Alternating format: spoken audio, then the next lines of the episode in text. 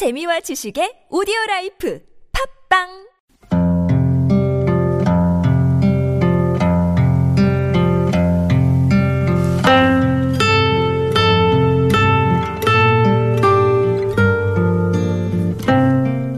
가슴에 담아온 작은 목소리 제70회 일제강제징용 노동자들을 아십니까?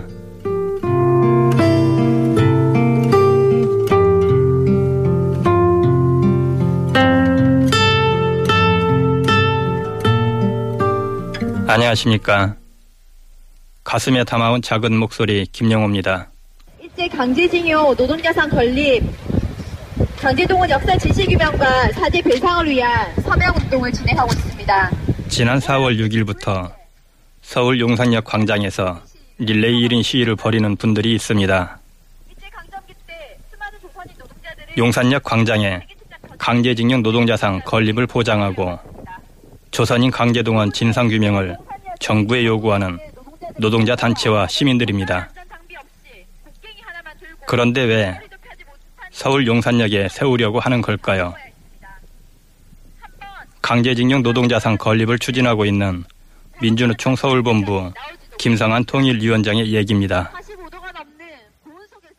그 강제징용된 분들이 용산역에서 기차를 타고 어디로 가는지도 모르고 용산역에서 출발하는 그런 역사적 의미가 있기 때문에 우리가 그 강제징용자들의 눈물, 그 강제징용자들을 떠나보내는 그 가족들의 눈물에 아픔이 있는 그 용산역에 우리가 강제징용 노동자 상을 세우고자 하는 것입니다. 용산역 광장은 그냥 기차역의 광장이 아니라 통곡의 광장이었던 겁니다. 일제 강제징용 노동자상 건립추진위원회 안혜영 간사입니다. 조선의 역사의 아픈 곳인 거죠. 어쨌든 조국 땅을 마지막으로 떠났던 그런 곳이니까. 민주노총 등 노동시민단체는 지난 2월 일제강제징용 노동자상 건립추진위원회를 발족하고 3.1절에 맞춰 용산역 광장에 강제징용 노동자상을 세우려고 했습니다.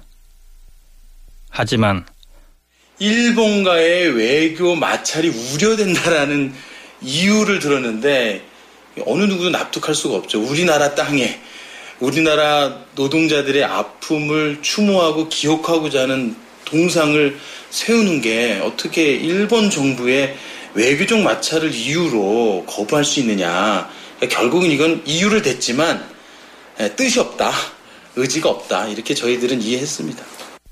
이후 노동자 단체와 시민들은 지난 3.1절 설치하려던 청동상 대신 플라스틱 모형을 놓고 릴레이 1인 시위를 시작했던 것입니다. 용산역 광장에 설치하려는 강제징용 노동자상은 평화의 소녀상을 만든 김은성, 김석영 부부가 제작했는데요. 어떤 의미를 지니고 있는지 김은성 작가에게 물어보았습니다. 우리나라에서 끌려갔던 저 북쪽에서부터 남쪽까지 끌려갔던 분들이 다 있어요. 그분들이 이렇게 많은데 여기에 대해서는 우리가 아는 부분들이 별로 없어요. 지금 한수 선생님의 이 군함도로 인해가지고 알려지기 시작했는데 그게 더더욱 알려져가지고 우리의 그 억울하게 죽어간 이 죽음에 대해서 더 많이 알려지고 더 많은 작가들이, 더 많은 소설가들이, 더 많은 음악인들이 이런 것들을 만들어가지고 사람들에게 계속 알릴 필요가 있다는 생각이 들어요. 한편 인천 부평공원에도 이번 광복절을 기해 또 하나의 강제징용 노동자상이 세워질 예정입니다. 시민 280명과 71개 시민사회단체의 성금으로 제작되었는데요. 이원석 작가는 일제 강제징용의 아픔과 안타까움을 표현하기 위해 보다 구체적이고 사실적인 노동자상을 만들고자 했다고 합니다. 이원석 작가의 얘기입니다. 부평 출신의 인천 부평 출신의 어린 딸과 아버지, 그러니까 부녀지간에 두 사람이 부평 공장에서 징용 노동자가 돼요. 그래서 그 사람들이 느끼는 감성과 사건과 이야기들을 이제 동상과 부조로서 진행을 시키는 것도 작업이에요. 네. 그렇게 이제 이야기를 풀어가는 거예요. 네. 스토리는 그렇게 됩니다. 네. 인천의 노동자상이 세워지는 자리는 일제강점기 당시 무기를 만드는 조병창이 있던 곳이라 더 의미가 깊은데요.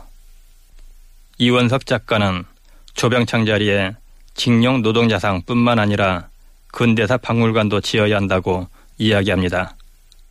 아직 우리나라는 근대 박물관이 없어요. 그죠? 지금 위안부 박물관 하나 없죠. 아시죠? 해석하고 보존하고 기억하고 반성할 수 있는 그런 토대가 지금 아직 너무 약한 거죠. 국가가 이거 접근하는 건 힘들어요. 제가 봤을 때는. 근데 그런 상황인 것 같아요. 일제강점기 조선 노동자들은 쿠릴 열도, 사할린, 남양군도 등지로 끌려가 광산, 농장, 군수공장, 토목공사 현장에서 노예처럼 학대받으며 강제노동에 시달렸습니다. 제대로 된 임금도 받지 못한 채 말입니다. 안혜영 간사입니다. 노동자들은 끌려가는 그 순간부터 빚을 지게 돼요. 노동자들이 끌려갔을 때 타는 기차사, 기차 안에서 먹었던 음식, 그리고 이 끌려갈 때 옷이나 신발도 지급하거든요. 이런 모든 것들을 선대금이라는 명목으로 노동자들한테 빚을 지게 합니다. 그래서 이 빚은 1년을 일해야지만 갚을 수 있었고, 그렇게 해서 이제 모든 공제를 하고 남은 돈이 처음에 약속했을 때는 돈 많이 벌 수 있다, 30엔에서 50엔 벌 수 있다라고 약속은 하지만 실제 가서 다 공제하고 남은 돈은 한 5엔 정도밖에 되지 않았고, 이 돈도 강제 저축 라든지 일본의 채권을 사는데 이제 유도를 해서 실제 노동자들이 손에 쥘 수 있는 돈은 없었던 거죠. 강제 징용으로 끌려간다는 것은 단순히 개인의 문제가 아니라 한 가정이 파괴되는 일이기도 했습니다. 그리고 또 어떤 할머님은 갔다 오셔서 이제 강제 동원의 이제 후유증으로 평생을 고생하시다 돌아가셨다. 근데 이분들이 그냥 아버지가 그냥 피해자가 그냥 힘들게 살아가신 문제를 떠나서 그 가족들까지 아버지 없는 이제 자녀로 계속 자라야 됐었고. 기가 막힌 것은 일제 치하에서 벗어난 지 70여 년이 지난 지금까지도 몇 분이나 강제징용으로 끌려갔는지, 어떻게 인권을 유린당했고 어떤 부당한 대우를 받았는지 국가 차원에서 공식적으로 대대적인 조사가 이루어진 적이 전혀 없다는 것입니다. 일제 강제징용 노동자상 건립을 추진하는 것도 이와 무관하지는 않습니다. 단순히 기념물 하나를 세우는데 그치는 것이 아니라 이를 계기로 우리의 과거사를 제대로 알고자 하는데 목적이 있습니다. 이 문제는 정부가, 그다음에 교육이 나서서 앞으로 이 역사를 알아가고 배워가야 될 우리 학생들에게 올바른 역사, 또는 잘못 가르쳐진 역사, 또는 잊혀지고 지워졌던 역사를 저는 복원하는 아주 뜻깊은 일이 아닌가 생각이 듭니다. 함께해 주신 여러분 반갑습니다. 앞으로 좀 짧게 진행한 우리 역사가 얼마 전 조선인 강제징용을 다룬 영화가 개봉되었습니다. 영화 속에 등장하는 군함도는 조선인 강제징용의 슬픈 역사를 담고 있는 것 중 하나입니다. 하지만 조선인 강제징용이라는 역사적 사실은 지워진 채 일본 근대화의 상징이자 유네스코 세계유산에 등재된 관광지로만 홍보되고 있습니다. 그런데 군함도만 그런 건 아닙니다.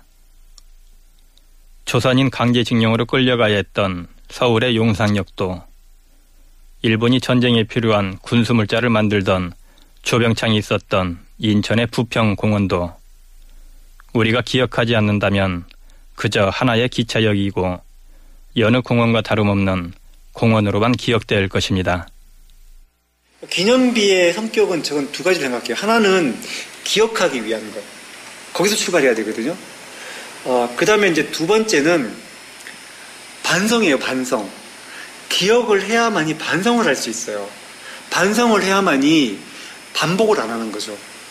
그래서 이 조병창을 기억하고 반성하고 나면요, 절대 전쟁을 안 되는구나.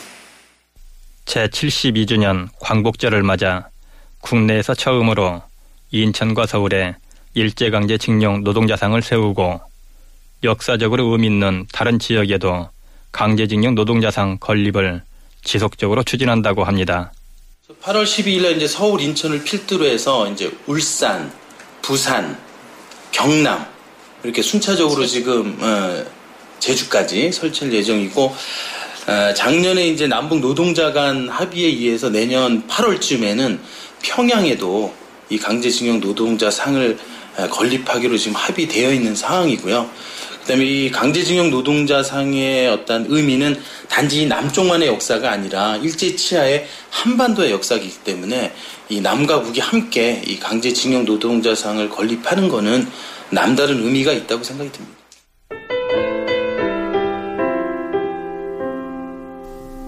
이제 서울 용상역 광장이나 인천 부평공원에서 강제징용 노동자상을 보게 되면 그냥 무심히 지나치지 않을 것입니다.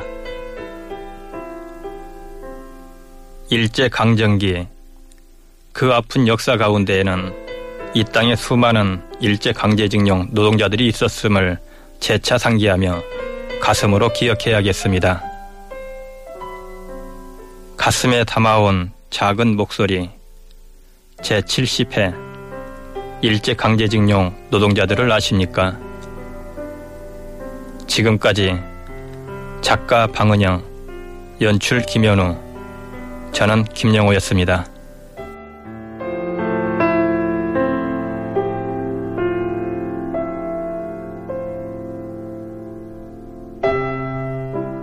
군함도에서 강제징용으로 고통받으셨던 선생님의 아들인 구현철 선생님 자리에 함께 하셨습니다. 군함도라는 이 표현 자체가 나에게는 전율을 느낍니다. 원래는 섬이 하시마라는 섬인데 우리가 그 섬을 부를 때 귀신 섬이라고 했습니다. 또는 감옥 섬이라고 했습니다. 나라가 없는 민족, 조국이 없는 민족은 그렇게 자그절한 노예 생활을 해야 되는 것 같다 하는 것을 새삼 느낍니다.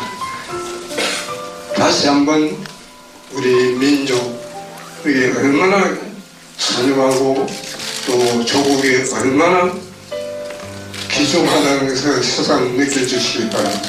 감사합니다.